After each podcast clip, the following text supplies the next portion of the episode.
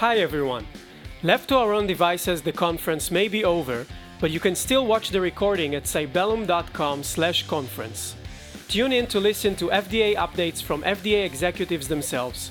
Learn about AI in automotive from Nvidia, the AI leader, and listen to product security leaders from Philips, Honeywell, CISA, and more. Go to cybellum.com/conference and watch the recording for free. See you at the next event. Hi, this is David, And this is Shlomi, and you've tuned into Left to Our Own Devices. the Product Security Podcast.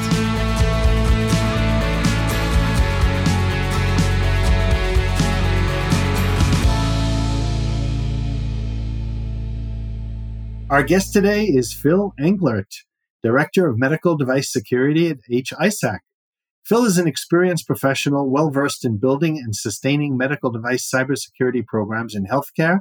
He has held key positions at MedSec, Deloitte, and Catholic Health Initiatives. We're really excited to have him on the show today. Phil, welcome to the show. Well, thank you so much, David. A real pleasure to be here, and thank you for the opportunity. We're really happy to have you. So, why don't we start off? How about tell us about your journey into medical device cybersecurity and how this all came about? Sure, sure. So, my background, I'm a, I'm a clinical engineer. I started fixing diagnostic, clinical diagnostic analyzers in the lab for Fisher Scientific and Instrumentation Labs, maybe 30 years ago, 30 plus years ago. So, I eventually ended up at Catholic Health Initiatives at the top of their clinical engineering program. They actually called it physical asset services. We did not just biomedical service, we did facilities maintenance, physical security. In some locations, we even did uh, food services. We did a little bit of everything and had great exposures. But really, my journey into the cyber side came out of the 2012 third Ponemon benchmark study on patient privacy and data security, where they had stated that you know medical devices were insecure. As a matter of fact, 69% of the respondents said they don't have any protections or they don't have protections on their medical device environments. And then in February of 2013, President Obama you know, the executive order 13636, kind of improving the critical infrastructure, brought this to the top of our enterprise's leadership, right? And they became concerned. And our CISO came and she asked the question, what do we know about medical device security, cybersecurity? And the answer was, not a darn thing, right? Not uncommon back in 2013. And that really sort of launched my journey. I belong to a large organization 100 plus hospitals. We had almost 400,000 patient care devices, and, and our group was maintaining or managing the maintenance of every one of those. And my job was really benchmarking maintenance operations, looking to drive out cost without compromising quality, without compromising availability. So I had visibility into the entire population, and we knew many of these devices were connected, but we didn't really know how. You know, and so I partnered with IT security leader, I partnered with our privacy, one of our privacy leaders, and using the NIST 853 framework, we developed a survey to assess which devices were connected, what were the controls that were available on those devices, and what was our organizational discipline around applying those controls, right? You can you could understand it as a large organization. We kind of were were glued together from a lot of a number of smaller organizations. As a matter of fact, there were 10 organizations that formed Catholic Health Initiatives in the early days. So then, you know, knowing what we had, we assessed about 2,000 endpoints, you know, uh, determined what we had. And then I really worked with our IT security team. We, the, one of the first things we did was went through all of our IT security standards and policies and did what I called medicalized them. We had a lot of policies that said you will have antivirus. And I said, I have a lot of equipment that that's not even a possibility. So let's modify that policy to accept the fact that medical devices, many of them can't have antivirus on them or anti-malware, you know, and, and we went through that. I also got involved with the FDA, a number of industry standards groups, you know, to first understand, you know, what I was getting myself into, what was cybersecurity, learn about it, right? Understand what the FDA was doing about it, how they were thinking about it, and then also to help shape that. And I was very often the sole healthcare delivery organization voice at the table for a lot of these standards groups. And eventually, you know, a couple years into this journey, we we ended up with about seven regional biomed security teams where we partnered IT security analysts with biomedical specialists, right? So we had radiology folks and we leveraged whatever the initiatives were locally. So if one region was implementing Active Directory, we would go through and figure out which device groups could take Active Directory, which ones we could get implemented. And we worked with them, you know, as opposed to that. And then as other regions said, hey, we should do that as well, we could take those learnings and extend them into the rest of the organization. But we tried to avoid forcing top down policies on on the groups. You know, one of the challenges with medical devices is they are so vast, so broad, so many different technologies and so many underlying technologies or architectures and infrastructure that supports them that you know, applying things ubiquitously across that device population is just not practical or possible. So you take your wins where you can. We got really good at bringing new devices into our system. Our group was aligned underneath the procurement team. So we were part of supply chain. We negotiated what we could do. We did assessments ahead of time as we were developing or buying, considering the purchase of these devices. We worked with our clinical leaders to identify what security controls we could put in. And we started learning, you know, how to hang these things on our network as securely as we possibly could, given you know, the limitations of the devices themselves. We then went back because I had visibility into all of those devices. I went back and did what we called make it so work orders. So we said, here's our new best learning for configuration and implementation. The next time you touch these devices, whether it's a preventive maintenance or a corrective maintenance, take the extra step to apply these configuration changes. So either affirm that they're configured to the best of our knowledge or apply the changes and bring them into that standard. And so we closed the gap from the purchase side and cleaned up what we did, you know, what we had in our existing inventory. Wow. So you were like really at the forefront of bringing cybersecurity into the medical device industry. We were ahead of the curve in a lot of ways. We uh, did a lot of things. We had a good team. We had good support from our senior leadership at the organization. We built good collaboration within our IT group you know, when I first got into this, our IT security director was often in chicken little mode. I called it, right? Every time somebody said there's a new vulnerability on a medical device, you know, suddenly the sky was falling across the country. And the first thing we had to do was learn how not to panic, learn that many of these things we couldn't do a lot about because of the limitations from the manufacturers. And so we learned very, very quickly to apply our scarce resources where they were effective you know and and not spend a lot of time wasting time you know trying to figure out things that that we couldn't take action on. Right. Wow. So you've built medical device cybersecurity programs from scratch quite a few times. What would you say are the top three lessons you learned from doing that that you can share with with people in a similar position Sure, sure. So the first lesson really is this is a team sport, right? This is, it relies on a lot of specialties. If you look at a clinical engineering team or a, a, healthcare technology maintenance group, as they call it now, you have folks that take care of, you know, the surgery, the OR. You have folks that do radiology equipment. You have folks that do clinical diagnostics and physiological monitoring. And it requires specialty. This stuff is so broad. And the same thing is on the IT side. There's desktop people, there's network people, there's backwork, backup teams, you know, there's architects and the specialties required. So the first thing you have to do is commit to working together as a team. The second thing is understand that you're both techies, right? They're both tech groups, but they're fundamentally different, right? IT knows that their relationship with their customers it's a one to many relationship. And so they know a small change can have a big impact. Clinical engineering or biomeds, it's typically one to one. It's one piece of equipment interfacing with one patient at a time. And so that's different. They operate more in firefight mode, right? Something breaks, somebody calls down and says we've got a broken piece of equipment. The guy goes up and fixes it right and then just gets it back in service. That's his job. It takes a little bit more collaborative relationship and and you have to kind of work together to find the middle ground of those two cultural approaches to make it work right uh, and then also understand that because you're technology folks, you often use the same words, but you apply different meanings to them. And it was an aha moment way early in my journey here that, that I sat in a room for an hour. We negotiated a plan. We all thought we knew what we were going to do and how to, how to solve this particular problem. And we walked out of the room and we did entirely different things because we had put our own bias into the outcome of that thing. And so negotiating, coming up with common language and a common framework is important. And that's why that medicalization of, of our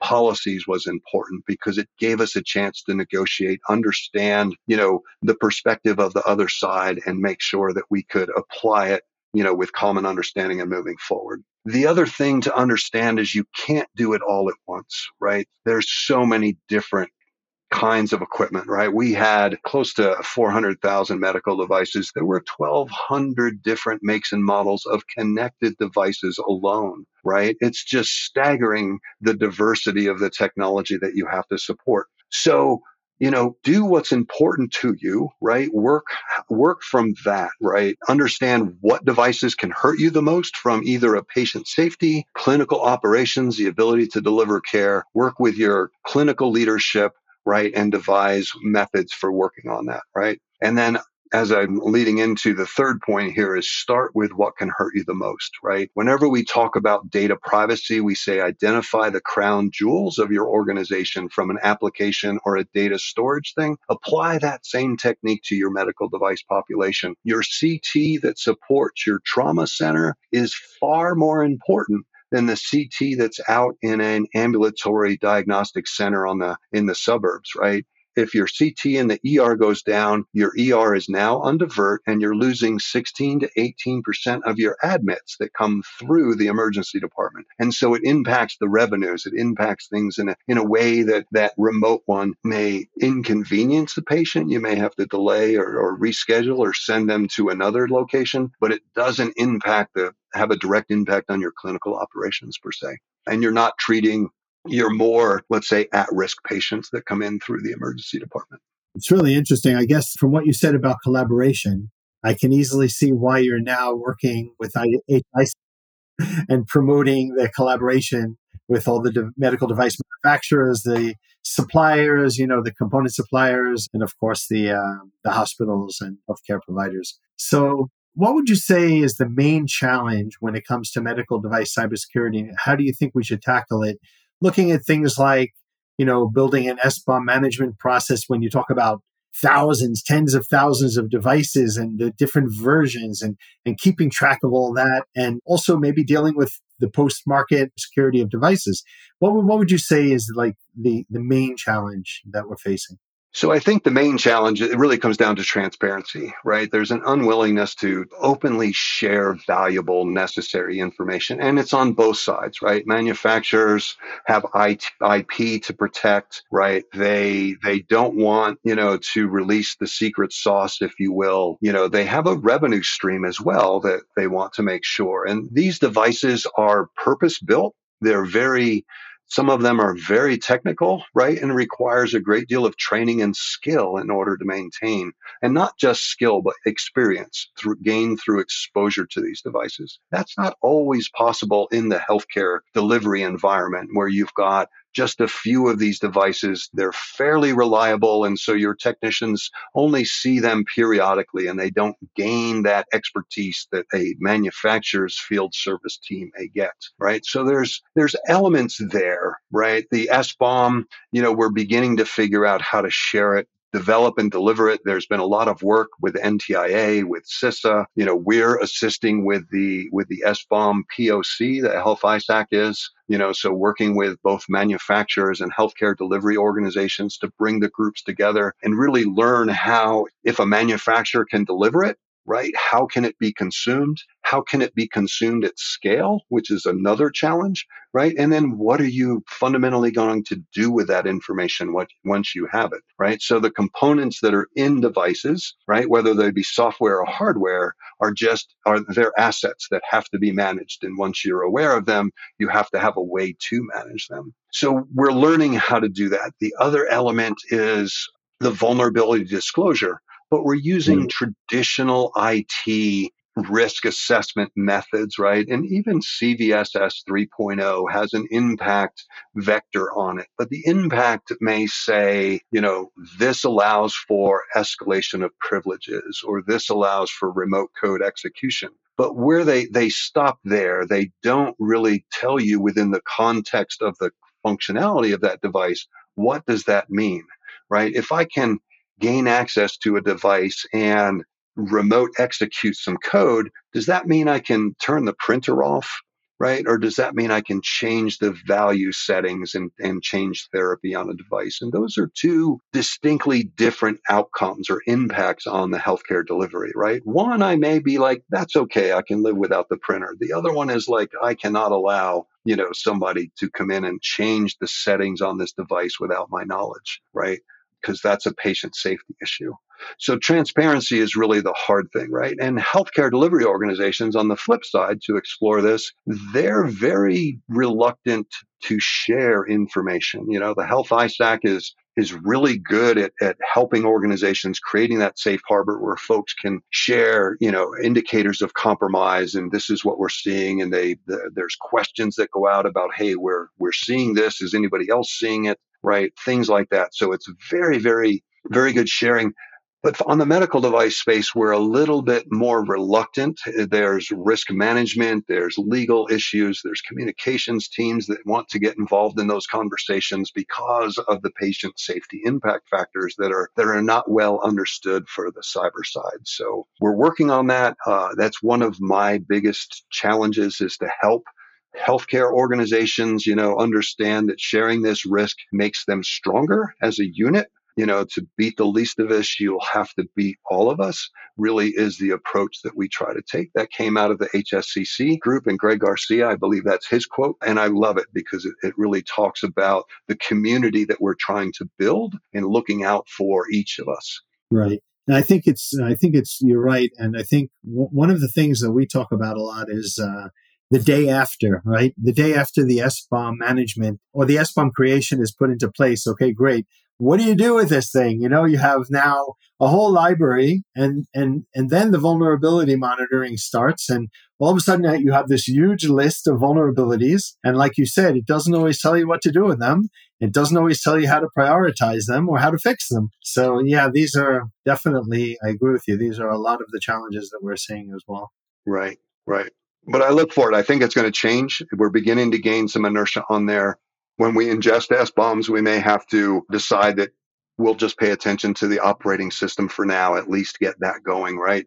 Do the crawl, walk, run piece as far as consumption and scalability might be the way to go. We'll have to learn how to how to do it in a way and tooling will have to be developed so that it can be done, you know, in an efficient and effective manner. Right now, if we're very reliant on manpower, we know that the shortage of, of skilled security staff just is difficult, makes it difficult for all parties to manage these things.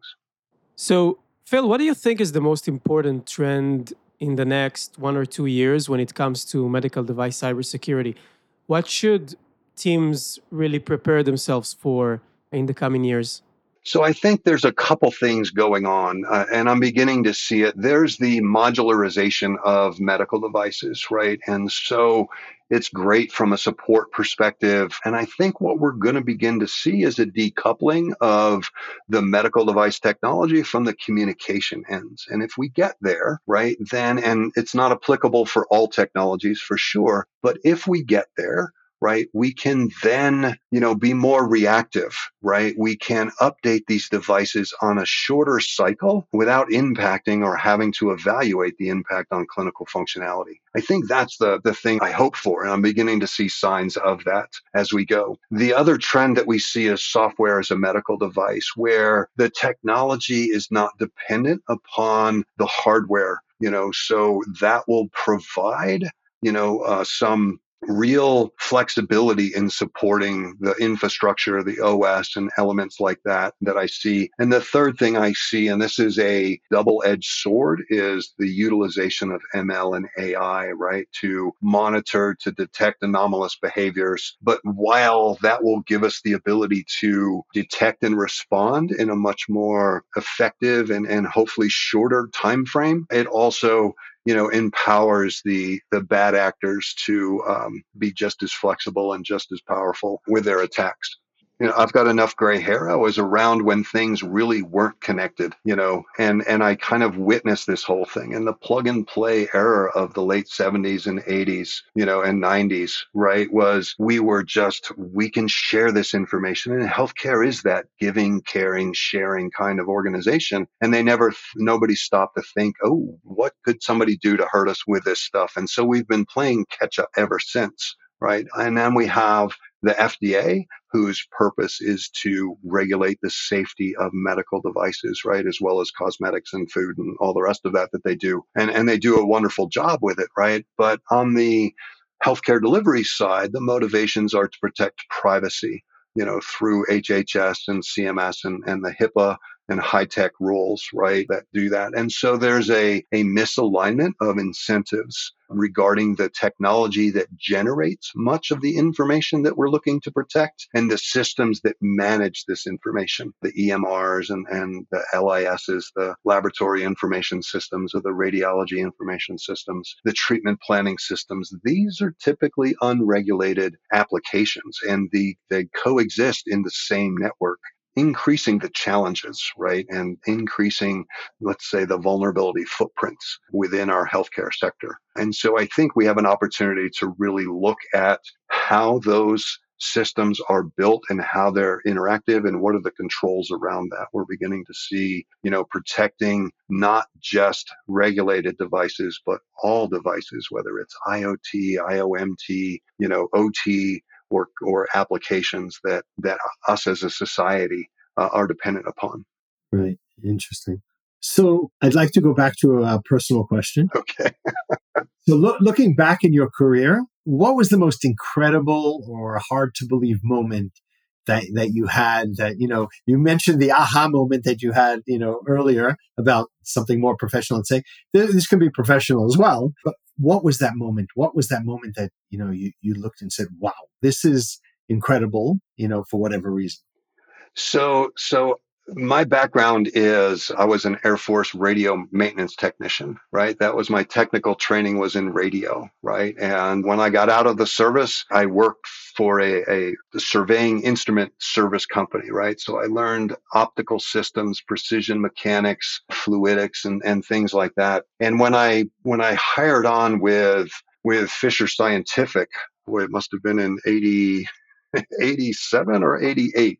It was a number of years ago. And they sent me to school, right, for a week. And they taught me how to fix tissue processors and water baths and incubators. And then they handed me a catalog that was this thick and had 1,400 items that I had to, I was now the expert and expected to maintain. And some of these were, you know, ultra low cascading freezers that would achieve near zero Kelvin. You know, there were ultra high speed centrifuges that could, you know, hit 50,000 RPMs at, at, just, you know, incredible rates. And so I was expected to, to maintain these. And as I started going out and working and I saw the analyzers in the labs and I saw all of this stuff and it just amazed me that that people were using technology to find out wondrous things and as I got more into the healthcare side you know we were using technology to do amazing things. You know back then cancer treatments was the physician would prescribe drug A because he had pretty good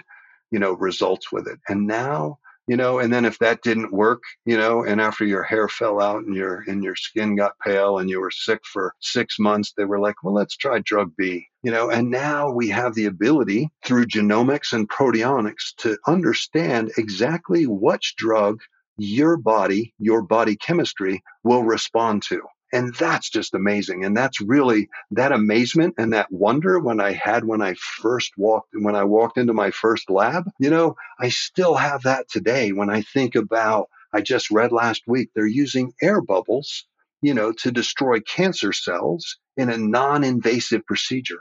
So they're not zapping you with ultra high energy beams anymore. They're using simple air bubbles to treat, you know, difficult cancers and, in tough, tough physiological spaces. So that's the wonder of it all. I'm just, I was amazed on day one and I'm still amazed today. And I'm just so lucky, so blessed really to, to, to be able to play in this space and just watch the marvelous things that other people come up with and, and what they can do for, for us you know, hopefully I won't need too much of that, but one day I'm sure I will need some of it at least.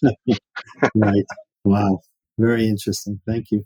So, Phil, do you have any practical tips for product security teams in 2023? So, if you're not connected, if you haven't connected your HTM, your biomed teams, and your IT teams, connect them, right? You both have specialty asset management systems. You have to correlate those systems so that if IT sees some behavior in one population, they can tell, you know, if it's a biomed device and then get biomed engaged. You know, we had uh, an interesting story. I had IT security from uh, one region of the country called me up and they said, Hey, we just discovered through a scan that there's 110 endpoints, right, that have default credentials on them you know and and they said i believe one of them we believe they might be medical devices because we don't recognize them and I said, well, give me what information you have. And they sent over IP addresses.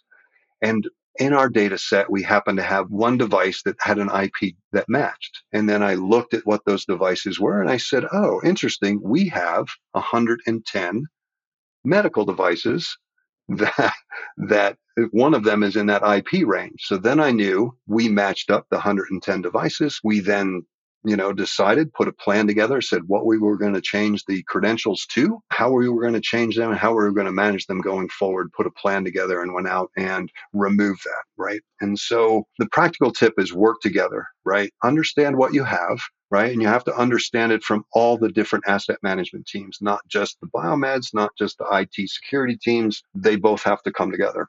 The second point is know what hurts you the most, right? This goes back, I made this point earlier. There are certain devices that will impact patient safety. There are certain devices that will impact clinical operations, right? Know which one of those are most important to your organization, right? Know the crown jewels of your medical devices and then think about how they can fail and then have a plan for responding, right? What are you going to do? I had a CISO with one organization.